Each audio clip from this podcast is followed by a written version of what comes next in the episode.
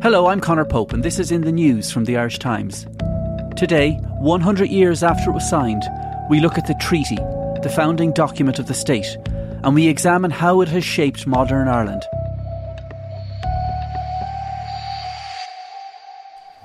Well, Mr. Collins, I think I may have just signed my political death warrant. I have just signed my actual death warrant. On the 6th of December 1921, the Anglo Irish Treaty was signed. It paved the way for the creation of the Irish state. It was signed after months of tense and often bad tempered talks between Britain and Ireland. The aim of the treaty was to bring down the curtain on the War of Independence. But the treaty was not accepted by President Eamon de Valera back in Dublin, and that rejection led to a split in the Republican movement that would spark a bitter and bloody civil war. It was to be a bitter war, setting brother against brother, neighbour against neighbour, Irishman against Irishman. Countless books, plays, and even a Hollywood film have all been made about the treaty. This treaty bars the way to the Republic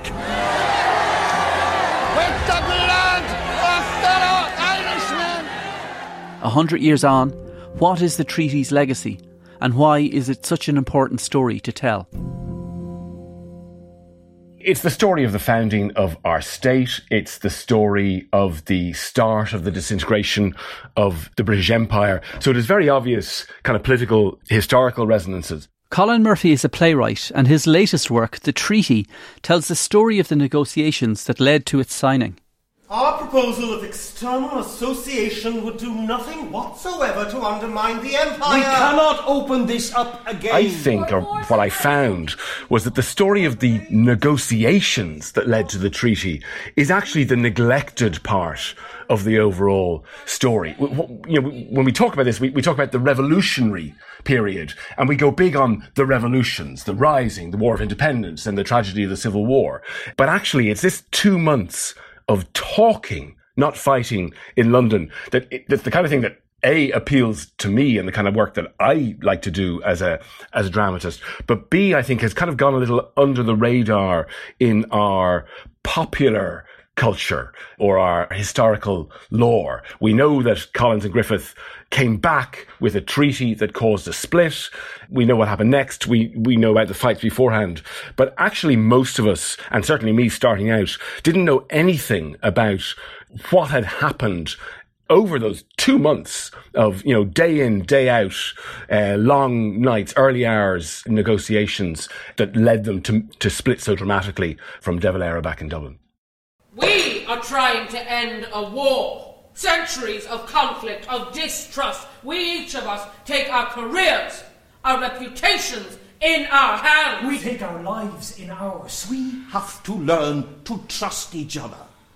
We cannot do that from opposite sides of a bare table. Trust is earned, not given, Mr. Lloyd George.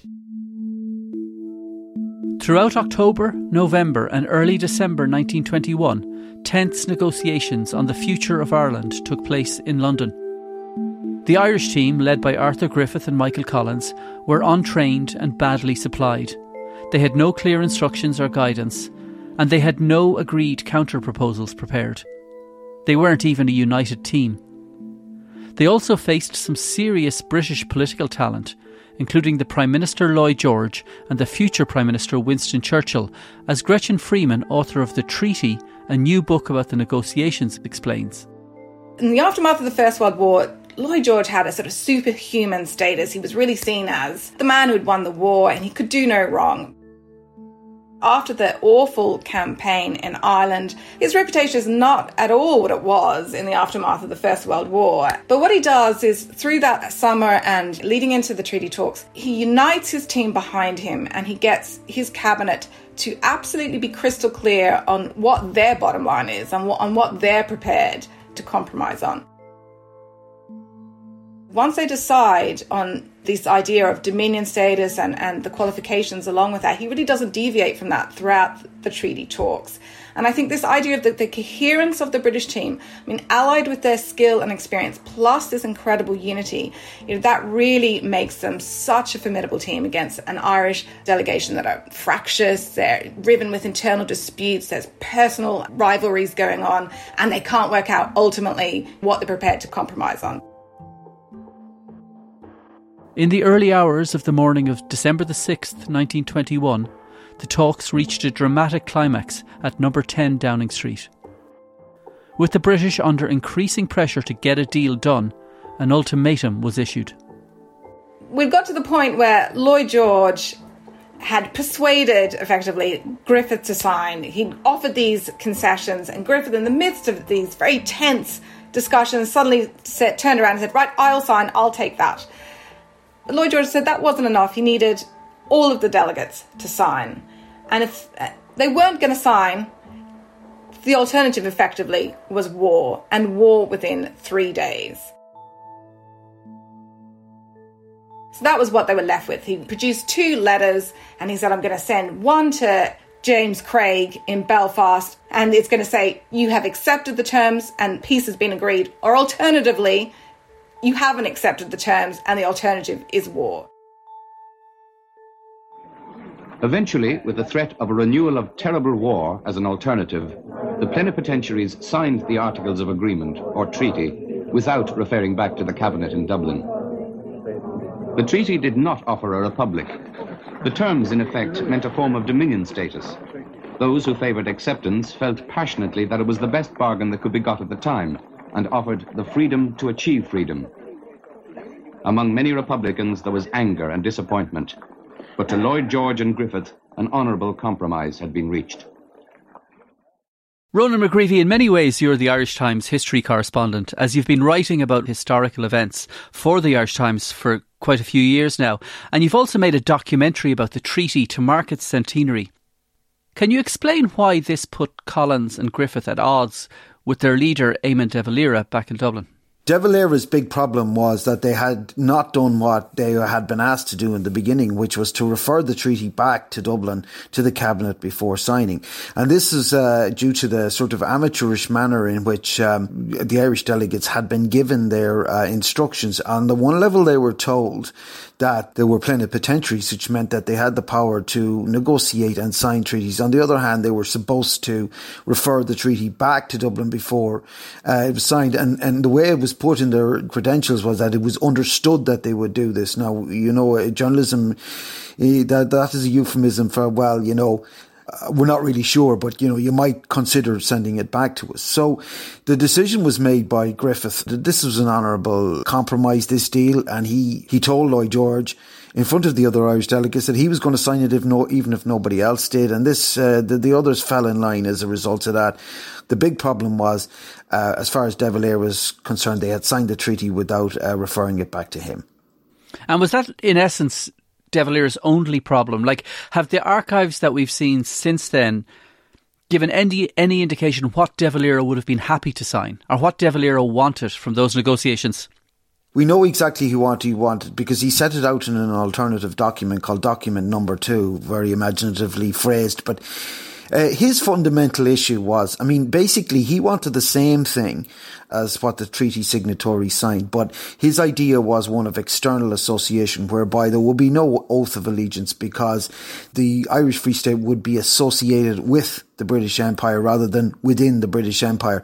Now, this is a bit of a semantic distinction, but it actually is the difference between what he believed to be an entirely sovereign, independent Irish state and one, uh, and as long as there was a link to the crown, it would not be a sovereign, independent state. Now, this is a matter of conjecture over the years, but fundamentally, this is what De Valera had insisted upon. But the uh, on five or six different occasions, Griffith and uh, Collins had raised this issue with the British government and they had told him, no, you can't have external association. Either you come within the British Empire or it's back to war.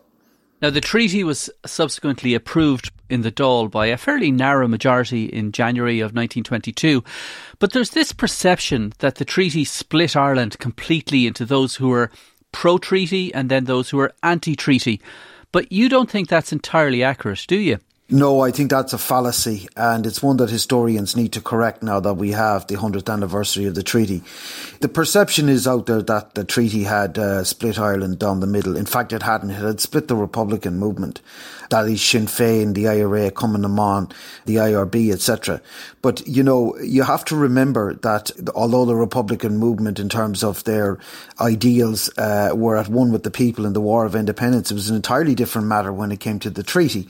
Now, you know, you, you mentioned there that the treaty was only approved by a narrow majority in the Dáil, and this gives the impression that the country was split down the middle. But, but you have to remember that the, the TDs of the second Dáil who voted that were not, never elected. They were simply appointed in, in May 1921 without a vote. And you have to ask yourself the question whether they were representative of the people of Ireland as a whole. And I think it's important to state that the, the treaty was popular in Ireland. It was popular with all the major newspapers. In fact, only two provincial newspapers in the entire country didn't support the treaty. It was supported by the Catholic Church, which was, of course, a big uh, influence in Ireland at the time. It was supported by the trade unions, by the farmers' movements, by university, down by county councils, by local authorities.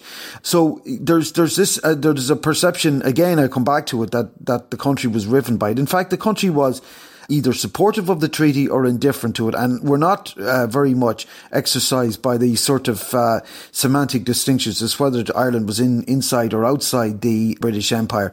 And one last point I would make on that uh, is that in June 1922, which was the first uh, general election to the Irish Free State, when the people were given the opportunity basically by proxy to uh, vote for or uh, vote against the treaty, the anti-treaty Sinn Féin side in that election got 22% of the vote. So I think that's more indicative of the fact that the people supported the treaty than the vote that was in the Dáil in January 1921.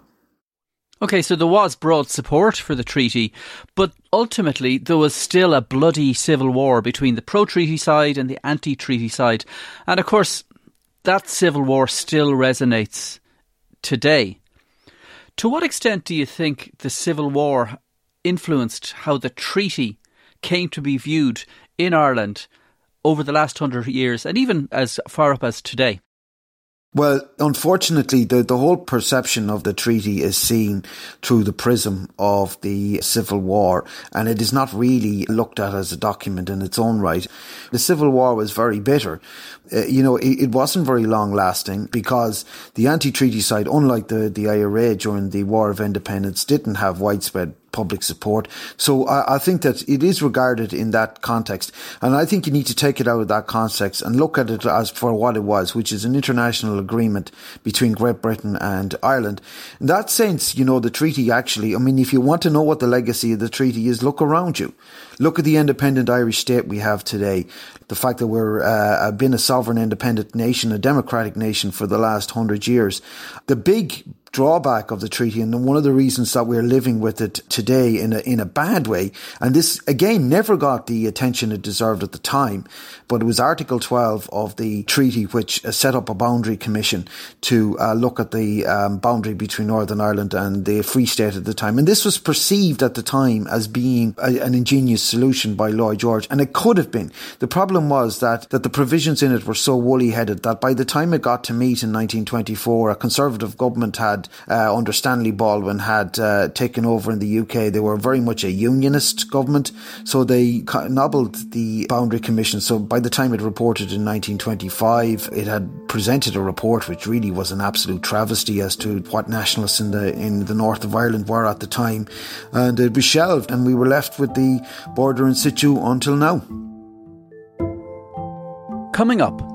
How does the treaty compare to other international peace agreements, and what has it meant for the state that it created?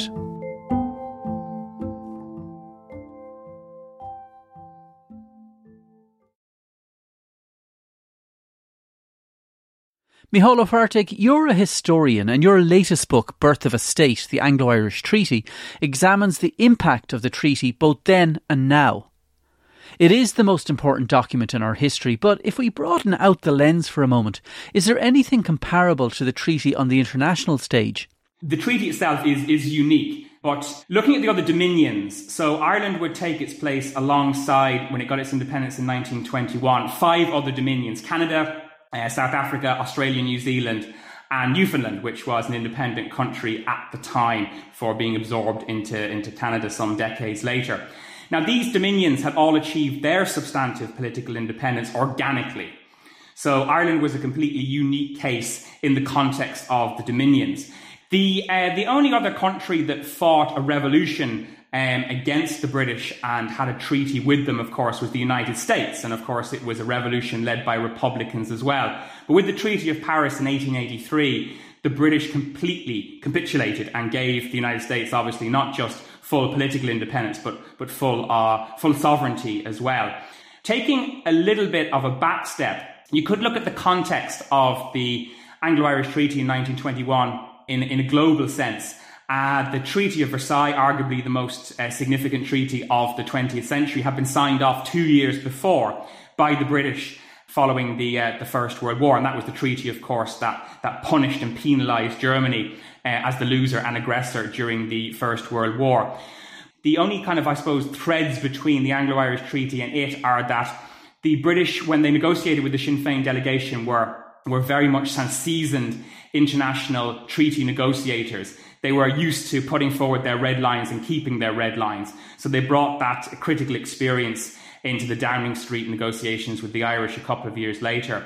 You can make a cheeky comparison as well between um, Britain leaving the European Union today and the Anglo-Irish Treaty because, you know, Britain obviously aspired, as we did, to fully leave a union and it has found itself, you know, substantively having left that union, but still entangled in it to, uh, to, to a certain extent and an extent that promotes discord within, within the British uh, public space. But of course, thankfully, the British have managed to avoid a civil war over Brexit, unlike Ireland in the post treaty period. And to this day, we still hear about the civil war politics in Ireland. And we hear politicians and political commentators often saying that something might mark the end of civil war politics, particularly when they're talking about Fianna Fáil and Fine Gael. So, how has the Anglo Irish Treaty shaped politics in this country for the last 100 years? It's cast a, a very long shadow. Uh, in the beginning was the treaty, and the whole pattern of our political culture has really developed on foot of it. So you can trace you can trace back this very unique set of political circumstances back to the treaty. The critical point you make there Conor, is that it was the Civil War, though, that set the scene. Sinn Féin was a monolith. You had this arbitrary rupture at the beginning of 1921. But then fat was immediately thrown on the fire by the Civil War. And you had the hardliners who led the anti treaty side during the Civil War, who weren't Sinn Féin TDs, who, who took the war to the new state.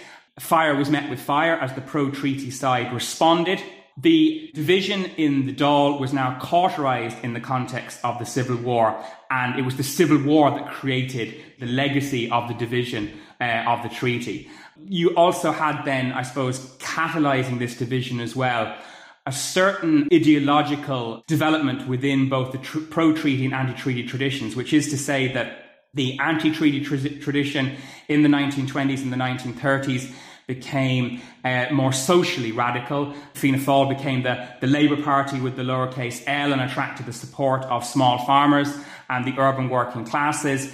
And what became Fine Gael, what had been na nGaedheal, the pro-treaty side, they became increasingly associated with big farmers, with big business interests. So that then, I suppose, catalyzed the Civil War division. There was enough substance to it, and there was enough personal animosity generated at that time to ensure that it is parlayed right up to the present day. And I think it's important to say that although Fianna Fáil and Fine Gael are in coalition, we haven't turned the page on civil war politics just yet either.